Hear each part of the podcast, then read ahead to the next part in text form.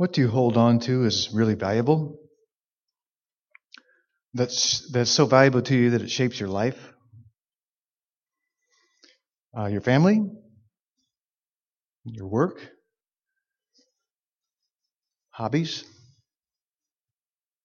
Money? Your pets? Another question similar is what do you guard to keep from being ruined or corrupted or forgotten? What do you watch over really closely to make sure that doesn't happen? Maybe some family heirlooms, uh, family history, classic cars, antiques, old Slim Whitman albums.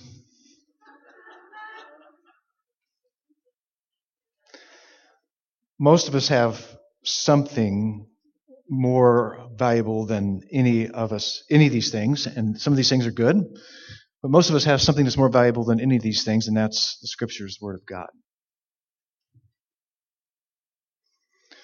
The Bible is the Word of God is more valuable than any anything, and it, God has given it to us His Word as a trust to see how well how we will use it and value it. So today, what Paul will say to Timothy in 2 Timothy chapter 1 will help us understand how do we hold the value of the Word of God, how do we guard the Word of God.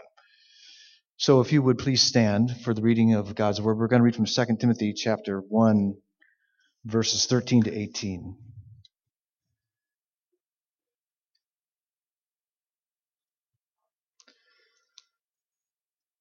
Follow the pattern of sound words that you have heard from me in the faith and love that are in Christ Jesus. By the Holy Spirit who dwells within us, guard the good deposit entrusted to you. You are aware that all who are in Asia turned away from me, among whom are Phygelus and Hermogenes. May the Lord grant mercy to the household of Onesiphorus for he often refreshed me and was not ashamed of my chains. But when he arrived in, in Rome, he searched for me earnestly and found me. May the Lord grant him to find mercy on, from the Lord on that day. And you well know how all, all the, the service he rendered to me at Ephesus. Father, we do ask that by your Spirit, you would cause your word to be effective in us, to understand it better, more clearly, and to understand the value of it, and how you want us to hold it and guard it. Work these things in us, Father, according to your grace and according to your glory. We ask these things in Christ's name. Amen. You may be seated.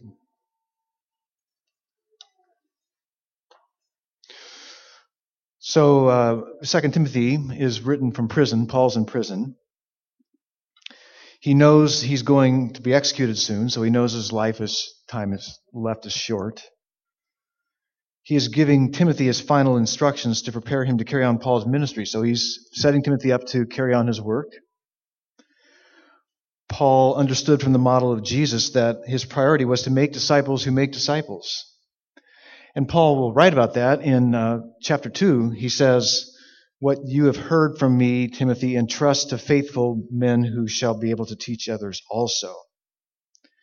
So far, Paul has instructed Timothy to fan and to flame his gift, so keep your gift on fire, he says. He's told him to not be ashamed of the gospel, but to share in suffering for the gospel according to God's will. And uh, he says, do that because Christ saved us because he, he powerfully saved us from sin and death, you can trust him and you can suffer for the cause of the gospel because it's worth it. Now, Paul instructs Timothy to follow the pattern of words of truth and guard the truth. In telling Timothy to follow the pattern of sound words, he's talking about healthy words. Literally, that's the word. Healthy words that you have heard from me. He's saying, keep holding fast to the standard of healthy gospel words that you have heard me teach. Timothy is to keep holding to the standard of the truth of the gospel that Jesus entrusted to the apostles. He is not to reshape it, to revamp it, to, to water it down, to dumb it down, to change it just because the culture doesn't accept it. Times and cultures change for sure. But the truth of the gospel and the scriptures is, in general, does not change. It never changes. Now, we do have to understand how it applies to the times in which we live. Um, we, we do need to do that. But the reason the scriptures are relevant to the times in which we live is that they are given to us by our infinitely wise and knowing, all-knowing creator and our redeemer, Jesus Christ. They never get outdated because God, God doesn't miss anything. He knows exactly what we need in terms of giving us truth. The words of gospel centered truth given to us by the apostles are healthy, life giving words. That is what Paul said back in, in verse 10 of the same chapter that through the gospel, Christ Jesus defeated death and brought eternal life and immortality to light. He did that through the gospel. We can't create eternal life and immortality by our own resources and efforts. Death's defeat and eternal life and immortality were accomplished and purchased for us by the death and resurrection of Jesus Christ. We can only receive the benefits of what Jesus accomplished through faith in the sound words of the gospel. So the gospel is how we get what Jesus did on the cross and how what he accomplished in his resurrection. That's how we get it. And to receive eternal life through the healthy words of the gospel doesn't only take effect after you die, and go to be with Jesus, you begin living your best life now. Your best life now is actually the life of the future when you will be sin free and death free, downloaded into this life in part. You begin living your best life now, even in this life. It begins breaking into your present life, the life of the future that Christ has for us. It begins freeing and transforming you to become like Jesus. And that's where the launching point is today for those who are baptized is they're they're they're taking those steps to conform themselves to Christ even though he's done the work for them. They've received it and now they're going to intentionally live that out. Becoming like Jesus means loving what he loves hating what he hates being passionate about what he's passionate about. So Jesus begins rewiring our hearts and our minds to think his thoughts to have his attitudes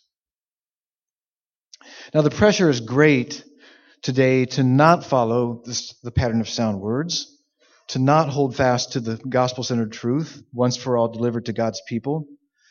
There are all kinds of reasons for that. And one reason is the Bible's old.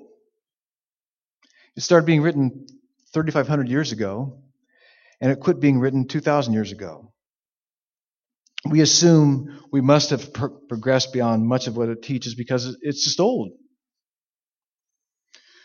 Now we have science and internet, and we're so smart.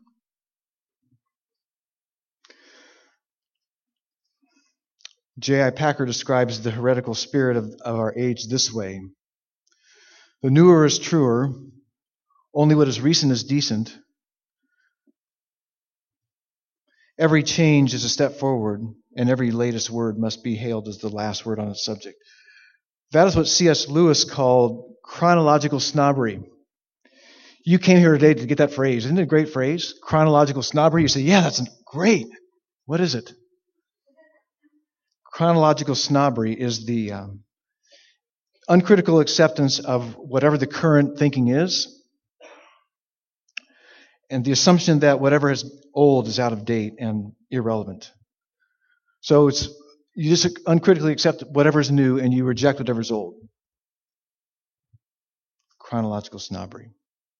Another reason the pressure is strong to, to, to, not hold fast to the sound gospel words that we have received from the apostles and prophets is because everyone has a right, we, we assume everyone has a right, that because everyone has a right to their own opinion, their own beliefs, that it is just flat wrong to claim that the gospel of Jesus Christ is, one, is the one way to God.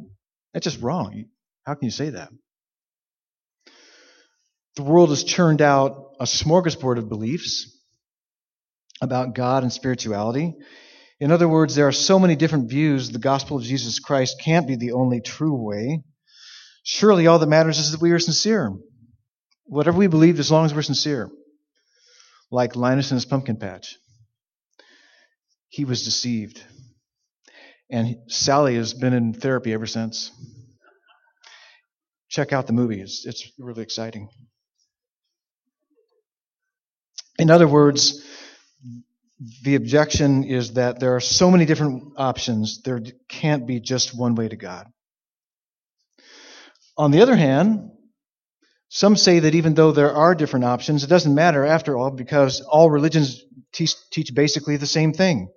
So it doesn't matter. It, all religions teach the same the same thing. So what what you don't need to get all upset that there's so many different religions and spiritualities. Sorry. But no other religion teaches that we're saved, as you heard today, by grace alone, through faith alone, in Christ alone. Nobody else teaches that. It's radically different from any other view of spirituality or religion. And it's either true or it's false but they can't all be true and at the same time. I could go on, but the bottom line reason that the pressure is great not to hold to gospel centered truth is that people want to believe what they want to believe. They want to believe according to their desires. What the Bible calls sound or healthy words, people apart from Christ find foolish or offensive. In fact, later in this letter, Paul says in 2 Timothy uh, chapter 4, verses 3 and 4, in 2 Timothy 4, 3 and 4, Paul says, For the time is coming when people will not endure sound teaching. There's that same word, sound teaching, healthy teaching. But having itching ears,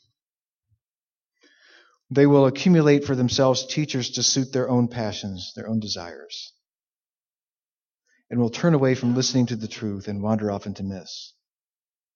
Because people need to have a story, a master story that makes sense of their lives. So they, they're not, they don't reject the gospel and, and go into nothing.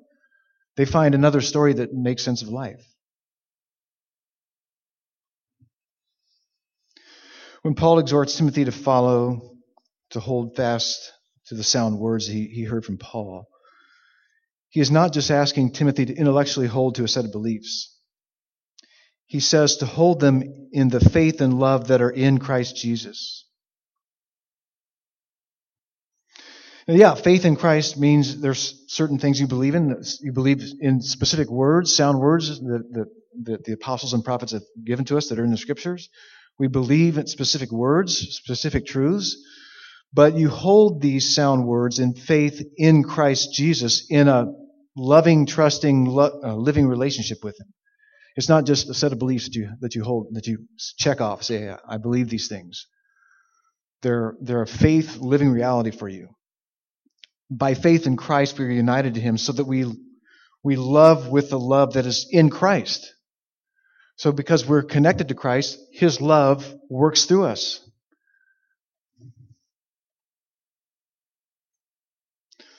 The world may reject our beliefs, but they should be able to see that we love one another and that we love them in the way that Christ loved and loves. But our culture thinks love means tolerance and approval of whatever choices one makes. So how do we do that? How do we how do we hold to the sound words of scripture and love people in a way that they understand that they're being loved? I don't know. But there is a way that you can do it. You don't have an attitude of condemnation toward people because, like them, you're also a sinner.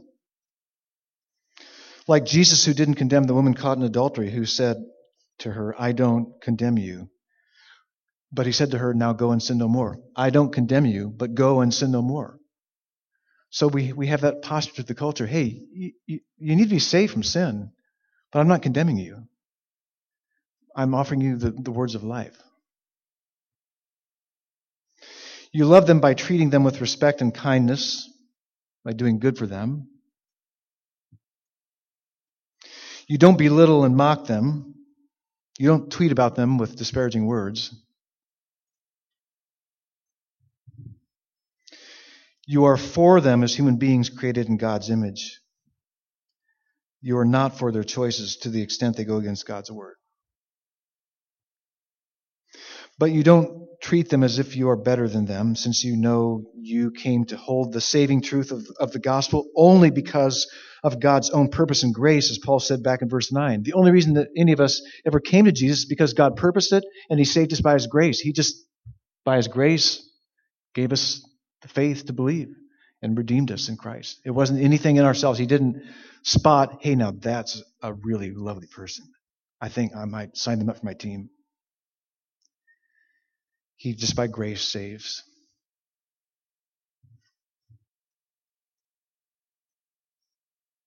In baptism, we are declaring that since we have been spiritually united to Jesus, we are devoting our lives to obeying all He commanded us.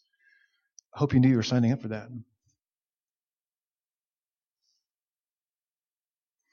That is, in other words, you're, you're going to obey what the New Testament teaches. So we commit ourselves to being discipled, that is, learning relationships with others in the church, with the local church that holds and follows to the pattern of sound words and scriptures. This is what Jesus said in his last commission to the final marching orders to his disciples was go and make disciples of all nations, baptizing them in the name of the Father and of the Son of the Holy Spirit, teaching them to observe all I have commanded you to be baptized into the name of the triune God, to be baptized. Why, why do we say that? Because Jesus said, baptize them into the name of the Trinity. Means that you're receiving what God promises to give you, to make you his own by his grace. The, the Father planned that the, that the Son carried out, that the Spirit applies. And that you are submitting yourself to live under his rule, to represent his name. God's reputation is at stake.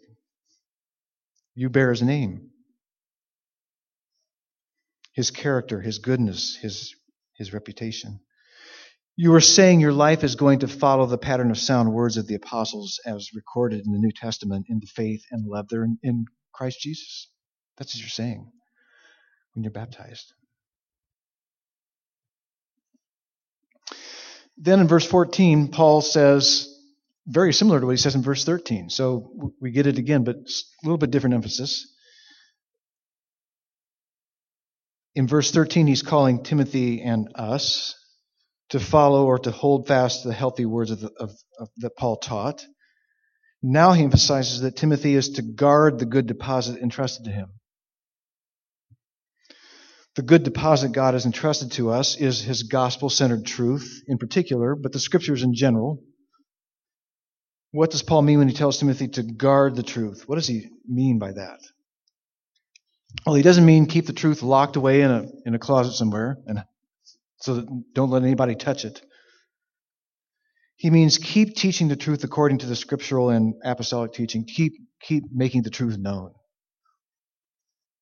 Correct the corruption and dumbing down of the truth and build into your disciples the clear teaching of Scripture. The clear teaching of Scripture. So much of Scripture is clear. There are some things that are hard to understand. Don't get bogged down in that. God continues to help us understand the hard to understand things, but there's so much that's clear. The main things are the plain things. The plain things are the main things, for sure.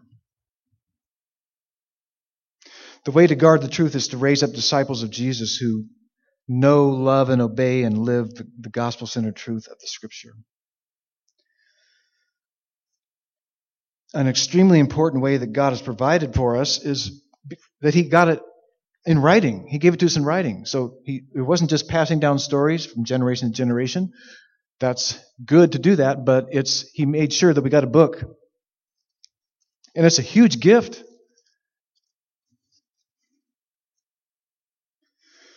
In the English speaking world, we have several good Bible translations and Bibles coming out of our ears, out of, out of the internet, out of printing presses. Our, our houses probably each have a dozen or more Bibles in some way or another. Church is full of Bibles. It wasn't always that, that way. Prior to the 1500s, in, in England, the Bibles were primarily, primarily in Latin. Uh, John Wycliffe had done some translating from the Latin Vulgate to English, but there were not plenty of those scriptures, and it wasn't translated from the original Greek and Hebrew. So basically, they were left with Bibles in Latin, and very few people had them anyway. So uh, a man named William Tyndale became determined to make the scriptures accessible to the common people. One evening, a priest challenged him in his interpretation of a difficult text. During the debate, the priest declared his perspective on the value of Scripture. He said, We had better be without God's law than the Pope's. The priest said, In other words, it would be better to be without God's word than to be without the Pope's word. And William Tyndale said, If God spares my life, I will cause a boy that drives the plow to know more of the Scripture than you do. This goal to make the scriptures accessible to everyone in England became William Tyndale's driving passion. He requested permission to translate the Greek New Testament into English. But his bishop rejected his request, so Tyndale fled to Germany and began translating the scriptures anyway. Tyndale had, written, had, he had written a tract posted on Facebook denouncing the annulment of King Henry VIII's wedding vows. King Henry VIII wanted to divorce his wife. The church wouldn't let him. So he said, okay, now I'm the head of the church in England. He just, as a king, you can do that. You can just become the head of the church. And I say that I can get divorced. And they didn't even have it recorded on secret tape.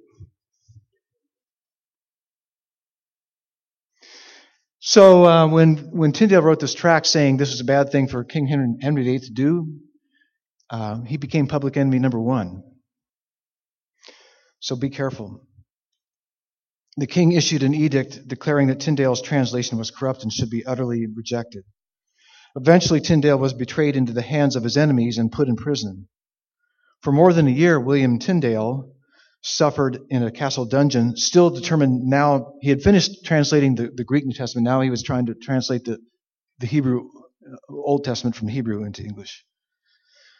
One day in early October 1536, Tyndale was taken from his cell and tied to a post. As branches were piled around his feet, he cried out in a loud voice, Lord, open the King of England's eyes. Moments later, William Tyndale was strangled to death and then they burned him, strangled him, then, then burned him. The next year, God answered Tyndale's dying plea. King Henry VIII approved the, the Matthew's version of the Bible. What the king didn't know was that Matthew was a pseudonym, that's a fake name, uh, that a friend of Tyndale's used the false name Matthew, Thomas Matthew to disguise the fact that this Bible was mostly the work of William Tyndale. This became called the Great Bible. Later, with some revisions, the Geneva Bible, and later with some revi- revisions, the King James Bible. About 90% of what Tyndale uh, translated entered into the King James Bible. Thank God he has worked through people like William Tyndale to guard the truth of the scriptures so that it is not lost to the truth suppressing efforts of the enemies of Christ. It is a privilege to be entrusted to guard the gospel centered truth of the scriptures. But how can God trust people like you and me to do that? Well, in verse 12, Paul had said that God is able to guard what he entrusted to Paul, or it could also be translated what Paul entrusted to God. Either is Either way works. Until the day of Christ's return. So, because God is able to guard us for the day of, of Christ's return, we know that He will provide what we need to guard the gospel centered truth He has entrusted to us. That is why Paul says to guard the deposit by the Holy Spirit who dwells within us. What does it mean to guard the, guard the, the truth by the Holy Spirit? It means we ask God, so God gives us the Holy Spirit and we ask Him to, to work through the power of the Holy Spirit these things. We ask Him things like, um, give us understanding of the Scriptures by your Spirit. We ask that He would open our eyes, that we would see wondrous things from your law. Let us see the wonder of your word. Let us see it as glorious and good. We ask that His Spirit would, would lead us into conviction in those areas where we're um, not in line with His word. We ask Him to give us a, a heart of joyful obedience to His truth. We ask that He would cause us to love and obey His word, no matter what challenges we face in doing so. We ask that by His Spirit He would empower the preaching and teaching of, of His Word in the ministry of, of, the church where we gather and we meet, because His Word uh, causes Word to dwell richly among us. To say that the deposit is good is like what he said earlier uh, in verse 13. He said in verse 13, he said the, the words are healthy. Now he's saying the, the deposit, what God has entrusted to us, is good. Are there bad deposits? Yeah.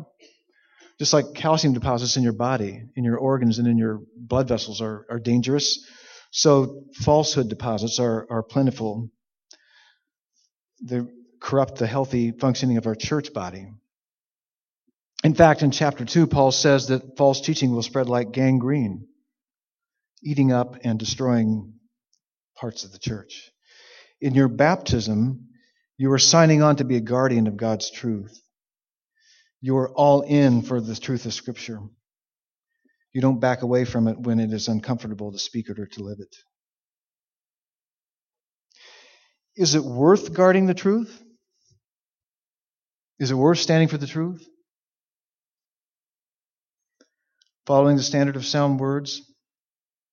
Well, Paul had suffered much for doing that, and uh, he had spread it throughout Asia. And now that he is in prison and soon to be executed, it looks like his life is ending in abandonment and defeat. He's lonely. He's he's being rejected. At the end of, of this letter, Paul expresses his hope that the Lord will bring him safely to heaven. So Paul had a, a hope that he was going to it was going to be worth it. Paul has encouraged Timothy to suffer for the gospel and guard the truth. Now, Paul will give some examples of, of some who were ashamed of Paul and one who was loyal to Paul. Paul was an apostle sent to spread the, the truth of the gospel, so how people regarded Paul gave evidence of, of whether they were ashamed of the gospel or whether they were guarding the truth of, of the gospel. And so that's what he says in verse 15. He starts talking about these two people who have uh, uh, are, have left him. Ephesus, where Timothy was serving, was the leading city of Asia. Paul says a great number of people in Asia turned from him. So, like all of Asia just turned their backs on him, even though he had he, he had spread the gospel through so many to so many people. Paul says that um, two people he names with the unfortunate names of Phygelus and Hermogenes, or Fig and Hermy for short, that helps. Paul probably names them because they were well known, both Timothy and Paul. Did they turn away from the gospel too? If not, they may have been in danger of doing so, since that was what Paul lived and suffered for. But on the other hand, he talks about a guy named Onesiphorus, or Oni for short even though his name was only slightly better than Phygelus and Hermogenes, he was an encourager of Paul. He often refreshed Paul. He made Paul fresh again. Hey, Paul, freshen up. Uh, do you refresh people who love Jesus? It's a good thing to do. When he arrived in Rome in verse 17, um, he says, When he arrived in Rome, he searched for me earnestly and found me. It's, Onesiphorus earnestly searched for Paul. Evidently, the Romans were keeping him in a secluded location. Onesiphorus could have just said, uh, Paul, all right, I tried. See you later. No, he searched for him eagerly, diligently. And, and in verse 18, Paul just says, Hey, my prayer wish for, the, for Onesiphorus is that he would find mercy from the Lord on that day, on the day of Christ. He showed mercy to Paul by risking his own safety and freedom to refresh Paul when everybody else was rejecting him or, or ignoring him. He was risking being identified with Paul and thus risking being put in prison himself. And Paul also recalls when during his three year time of ministry in Ephesus that Onesiphorus served him and, and cared for him. As Jesus said, Blessed are the merciful, for they shall receive mercy. Paul wishes a generous, merciful reward from the Lord for Onesiphorus.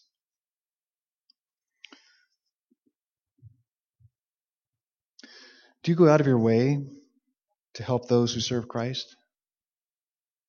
Your brothers and sisters in Christ? To encourage them even when you're discouraged? Are they your closest friends? Gospel people? Do you put yourself at risk or inconvenience to refresh and encourage them? Are your closest friends or co laborers those who love to uphold the clear truth of Scripture? Who seek to advance the gospel, whose joy is in gospel centered truth, and who cling to the gospel when they fail to uphold and be faithful to God's word? Because it's a battle to be faithful to God's word. And we need the gospel to continue to receive the refreshing and forgiveness and to encourage one another in that.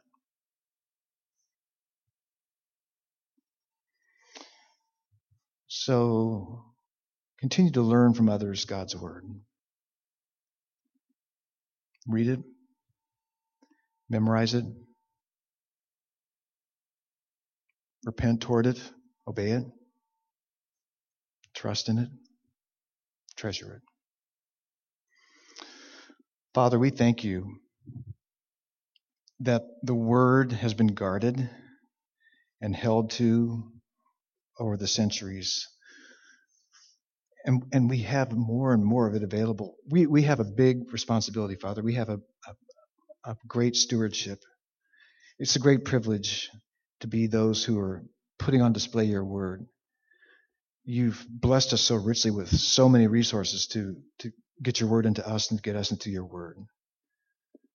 So help us, Father, to be good students of your word, to long for it, to uh, clear out the pollution that constantly invades our hearts and our minds, to make your word seem weird and irrelevant and just murky and, and burdensome. It should be the joy and delight of our hearts. So help us to continue to encourage one another in that. It's hard for us, Father, so we need we need to be in it together to be those who help one another grow in loving and living your word. To do that by the, by the power of the Holy Spirit. So grant us that, Father. We know that you, you love to do this for us. Help us in Christ's name.